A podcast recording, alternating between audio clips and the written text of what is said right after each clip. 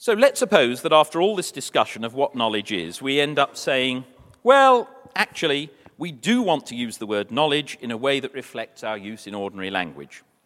We want to allow that I can know the train is time to leave at 1736, even though I might be dreaming. Maybe we want to allow the contextualist to apply different levels of knowledge in different, different circumstances. And we certainly don't want to insist that only super rational beings who reflect on all their beliefs and justifications can know things. Quite the reverse. We want to accept that dogs and cats can know things.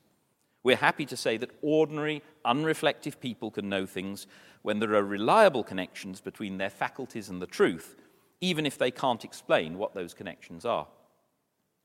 So, this naturally leads us back to externalism as an attractive account of knowledge. This enables me to claim that I do know this is a hand, even if I can't prove it, and even if I can't know that I know it. Whether I do in fact know it depends on how things stand outside my mind, the various causal links between the world and my perceptions, and so forth.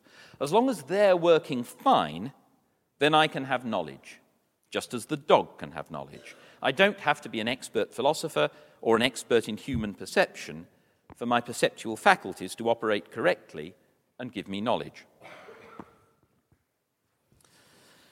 But the skeptic is still lurking in the wings. Let's suppose we accept all I've said.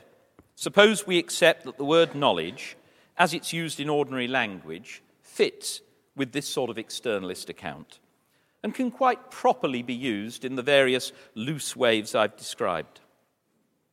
That doesn't actually defeat the skeptic, because the skeptic can say, well, look, if what you say is right, if your beliefs are in fact true, then I'll accept that you know all these things in this ordinary language sense. But I still challenge you that those beliefs might be false. So even if skepticism can be answered from a God's eye, externalist point of view, God can look down and say, Millican's faculties are working fine, so he does in fact know that there's a hand there. The question, whether they're actually true, can still be asked from the internal perspective. I can't necessarily know that I know, so I can still raise skeptical problems about things that, from a God's eye point of view, I do supposedly know.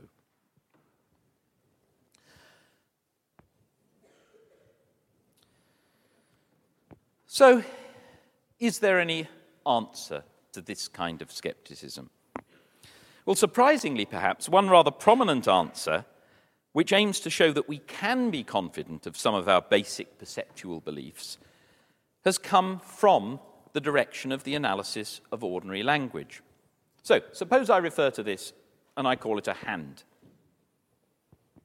And I conclude that there are two hands. Are they really? Are they really hands? You might think, no. For all you know, you're a brain in a vat, you're dreaming, whatever.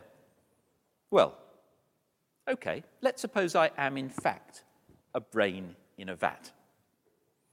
Okay, I'm a brain in a vat, I look at this, I look at this. I think there's something there.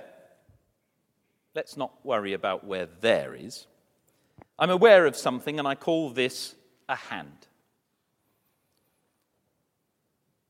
And if these are actually hand images, then when I use the word hand to refer to them, I'm referring to hand images. Okay, but if when I say hand, I mean a hand image, then this is a hand after all. Even if I'm a brain in a vat, this, which I call a hand, is a hand. Good. Maybe from a God's eye point of view, they're just hand images. From my point of view, that's what I call a hand. So if, even if I am a brain in a vat, I can say with G.E. Moore, there's a hand, there's another. If the meaning of hand is determined by what we're actually referring to, it looks like the skeptic can be defeated. Or at least I need not worry about whether this is really a hand. This must be a hand because that's what I mean by hand.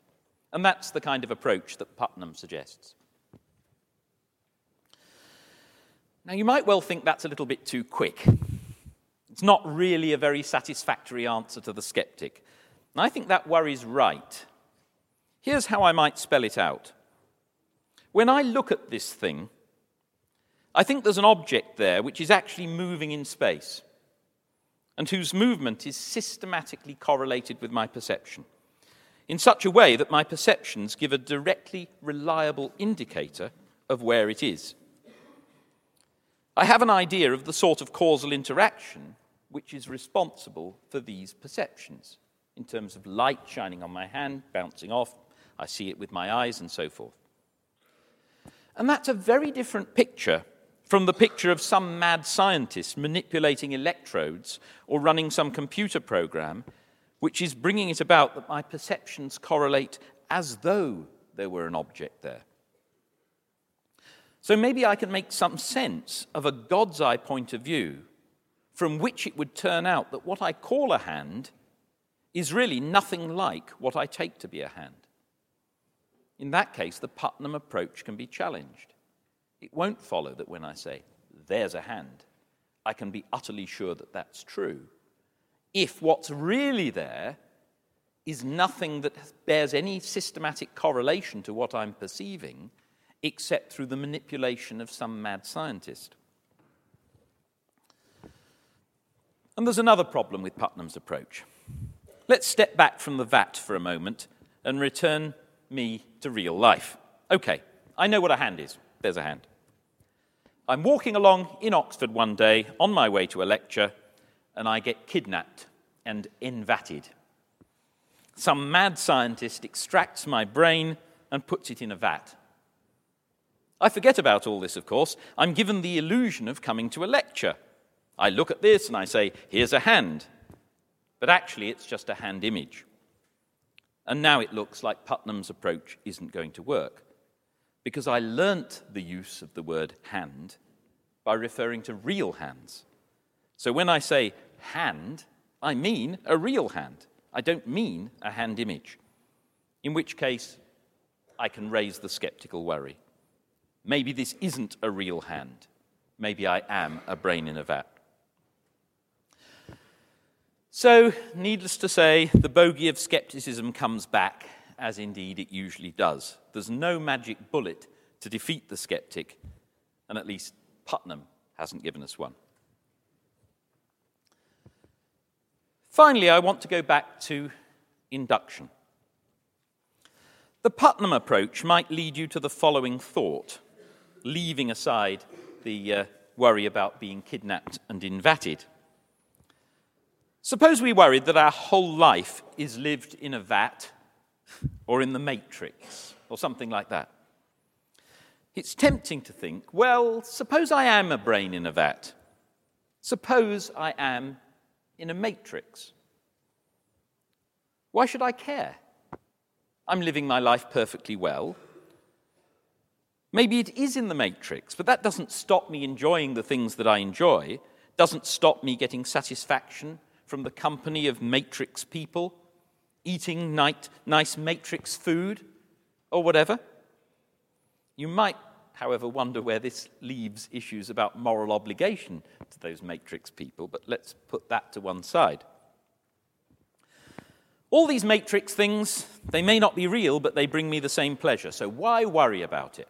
Why not just go on as before, even if I am a brain in a vat, even if I am living in a matrix? Now, seen like this, vertical skepticism, that is, worrying about inference from one level, the level of perception, to some deeper level, the level of objects, can seem not so worrying after all. And there's a contrast here with horizontal skepticism, the kind of skepticism that you get in the problem of induction. And that will remain even if you're happy with living in the matrix or as a brain in a vat. Everything so far might have on, gone on fine, but how can I be confident that it will carry on going on fine? This problem, the problem of induction, arises whether I'm in the real world or in a matrix or a brain in a vat. So there's a sense in which horizontal skepticism, that is, skepticism about inferring more of the same, though it seems less radical, is actually potentially more worrying than vertical skepticism. And this gives me an excuse, having gone back to Hume and induction, to look at the kind of response that he gave and is commonly given now to these kinds of skeptical worries. And that is to focus on the ethics of belief. What should we believe? Descartes started out his skepticism saying that he shouldn't believe anything that is less than certain. The message of all the discussion about skepticism is that if we do determine ourselves not to believe anything that is less than certain, we might end up believing virtually nothing at all. But is that possible? Are we able to believe nothing at all? And should we even go along with it? Why should we condemn ourselves to believing nothing that is less than certain? Well, I think most philosophers would agree with Hume that suspension of all belief is just impossible for us. The way we're made, we just cannot help believing certain things. And it's probably a good thing that we're made that way, because if we weren't, then we'd be in serious trouble. Notice also that this approach goes well with contemporary externalism. The thought is that we shouldn't aim for all our beliefs to be such that we can justify them internally. We shouldn't expect to be able to work out internally the justification for everything we believe. Perhaps we have to rely on our animal nature that leads us inevitably to believe certain things and to trust in general that our faculties are, thankfully, more or less reliable. Of course, that doesn't mean that we should become undiscriminating, and there remain big questions about how to distinguish between things that remain justified and things that aren't. But if we want to hold out against the skeptic, we probably have to be prepared to accept standards that are less than absolute. Thank you.